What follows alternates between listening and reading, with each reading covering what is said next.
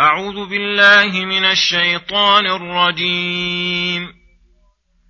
بسم الله الرحمن الرحيم. تبارك الذي نزل الفرقان على عبده ليكون للعالمين نذيرا.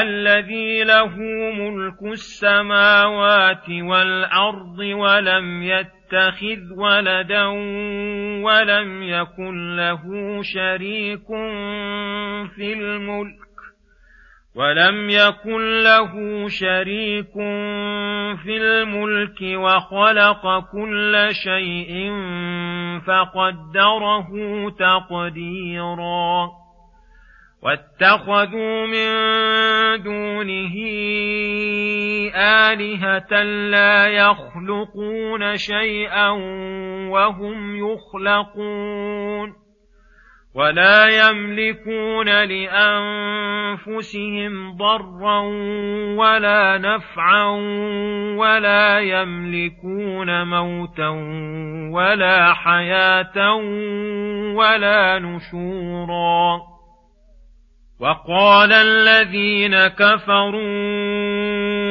إن هذا إلا إفك افتراه وأعانه عليه قوم آخرون وأعانه عليه قوم آخرون فقد جاءوا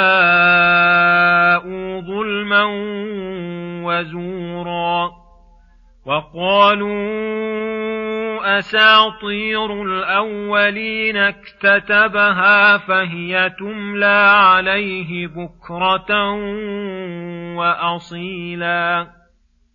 قل أنزله الذي يعلم السر في السماوات والأرض إنه كان غفورا رحيما. وقالوا ما لهذا الرسول يأكل الطعام ويمشي في الأسواق لولا أنزل إليه ملك فيكون معه نذيرا. بسم الله الرحمن الرحيم. السلام عليكم ورحمة الله وبركاته.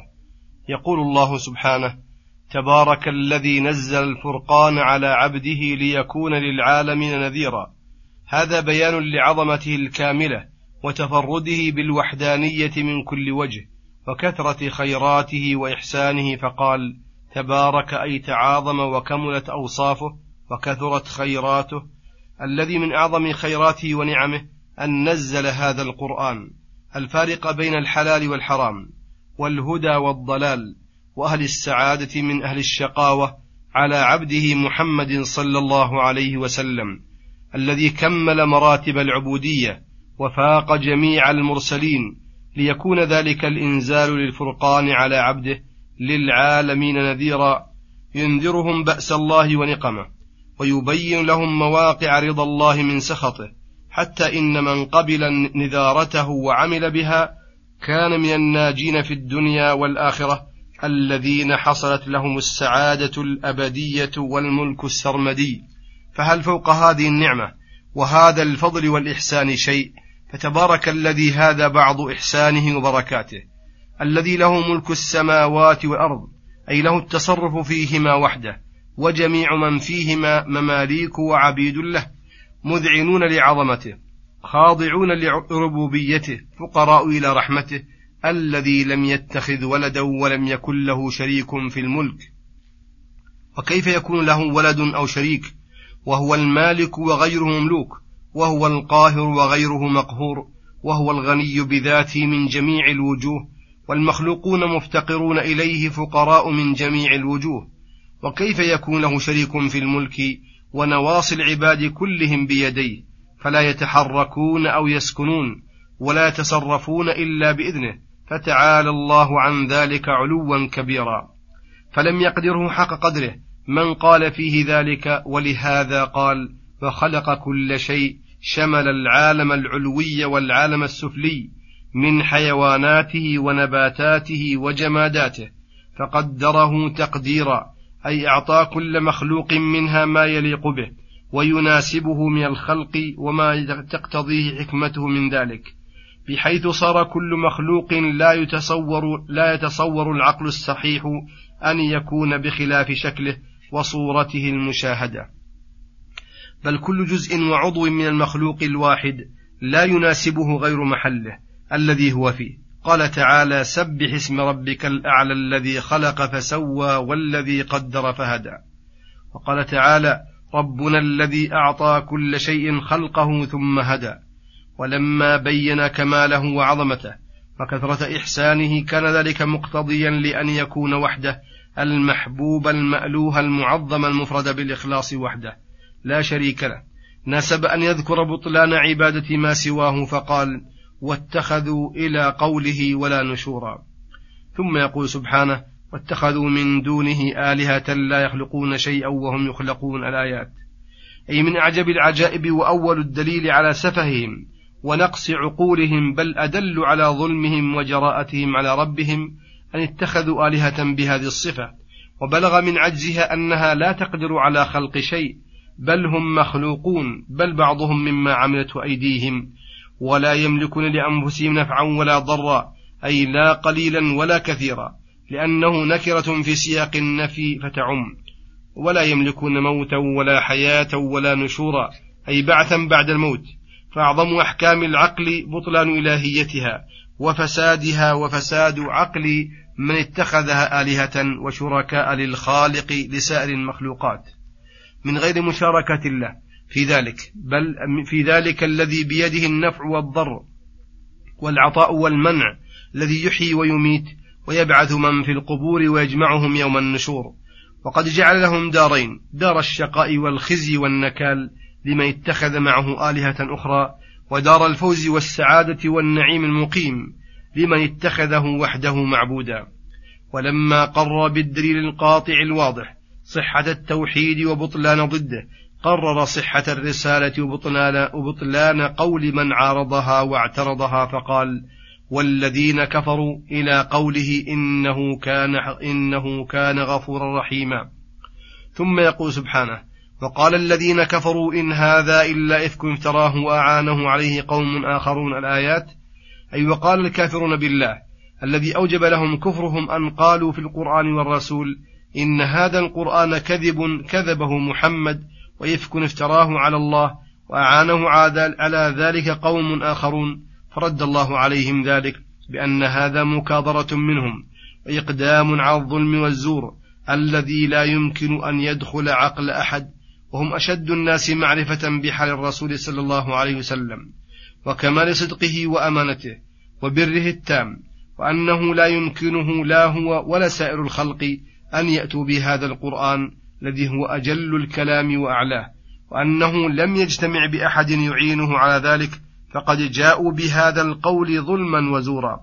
ومن جملة أقاويلهم فيه أن قالوا هذا الذي جاء به محمد أساطير الأولين اكتتبها.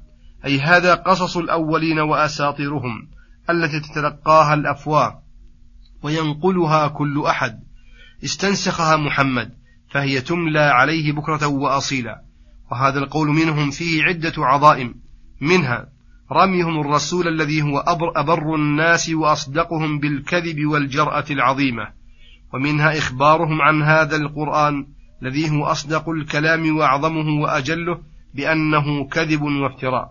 ومنها أن في ضمن ذلك أنهم قادرون أن يأتوا بمثله وأن يضاهي المخلوق الناقص من كل وجه للخالق الكامل من كل وجه بصفة من صفاته وهي الكلام. ومنها أن الرسول قد علمت حاله وهم أشد الناس علما بها أنه لا يكتب ولا يجتمع بمن يكتب له وهم قد زعموا ذلك فلذلك رد عليهم ذلك بقوله قل أنزله الذي يعلم السر في السماوات والأرض. أي أنزله من أحاط علمه بما في السماوات وما في الأرض من الغيب والشهادة والجهر والسر لقوله وإنه لتنزيل رب العالمين. نزل به الروح الأمين على قلبك لتكون من المنذرين. ووجه إقامة الحجة عليهم أن الذي أنزله هو المحيط علمه بكل شيء. فيستحيل ويمتنع أن يقول مخلوق ويتقول عليه هذا القرآن ويقول هو من عند الله وما هو من عنده ويستحل دماء من خالفه وأموالهم ويزعم أن الله قال له ذلك والله يعلم كل شيء ومع ذلك فهو يؤيده وينصره على أعدائه ويمكنه من رقابهم وبلادهم فلا يمكن أحدا أن ينكر هذا القرآن إلا بعد إنكار علم الله. وهذا لا تقول به طائفة من بني آدم سوى الفلاسفة الدهرية.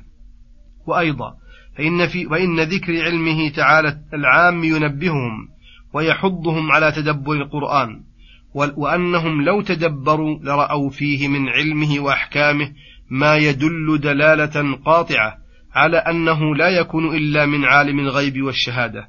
ومع إنكارهم التوحيد والرسالة من لطف الله بهم أنه لم يدعهم وظلم لم يدعهم وظلمهم وظلمهم بل دعاهم إلى التوبة والإنابة إليه ووعدهم بالمغفرة والرحمة. إنهم تابوا ورجعوا فقال إنه كان غفورا أي وصفه المغفرة لأهل الجرائم والذنوب إذا فعلوا أسباب المغفرة وهي الرجوع عن معاصيه والتوبة منها. رحيما بهم حيث لم يعاجلهم بالعقوبة وقد فعلوا مقتضاها وحيث قبل توبتهم بعد المعاصي وحيث محى ما سلف من سيئاتهم وحيث قبل حسناتهم وحيث أعاد الراجع إليه بعد شروده والمقبل عليه بعد إعراضه إلى حالة المطيعين المنيبين إليه وصلى الله وسلم على نبينا محمد وعلى آله وصحبه أجمعين وإلى الحلقة القادمة غدا إن شاء الله. والسلام عليكم ورحمة الله وبركاته.